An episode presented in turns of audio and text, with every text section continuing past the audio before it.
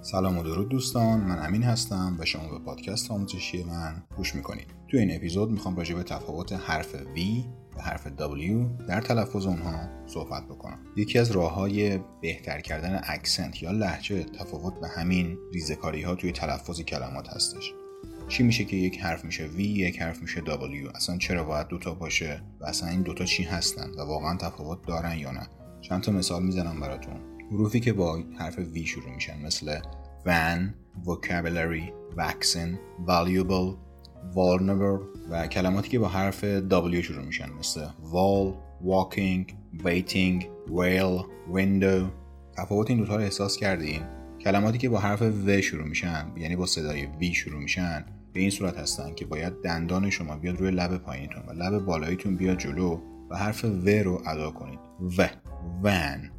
Vocabulary vaccine valuable. و کلماتی که با حرف W شروع میشن. باید لبهای شما قنچه بشه و صدای و رو از توی دهانتون از توی هنجرتون بدید بیرون. مثل wall, walking, whale, window. پس تفاوت چی شد؟ حرف V رو به صورت و تلفظ می‌کنیم و حرف W رو به صورت و یه توضیح هم راجع به این اپیزودهامون بدم. اپیزود هایی که قرار بیاد به این صورت کوتاه زیر 5 دقیقه. اپیزود هایی هستن که من بهشون میگم درسک یا درسنامه های کوچک. مثل اپیزود های بلندمون نیستن. یه نکته خیلی مهم ولی کوچولو رو من بهشون اشاره می‌کنم و با هم دیگه یاد می‌گیریم.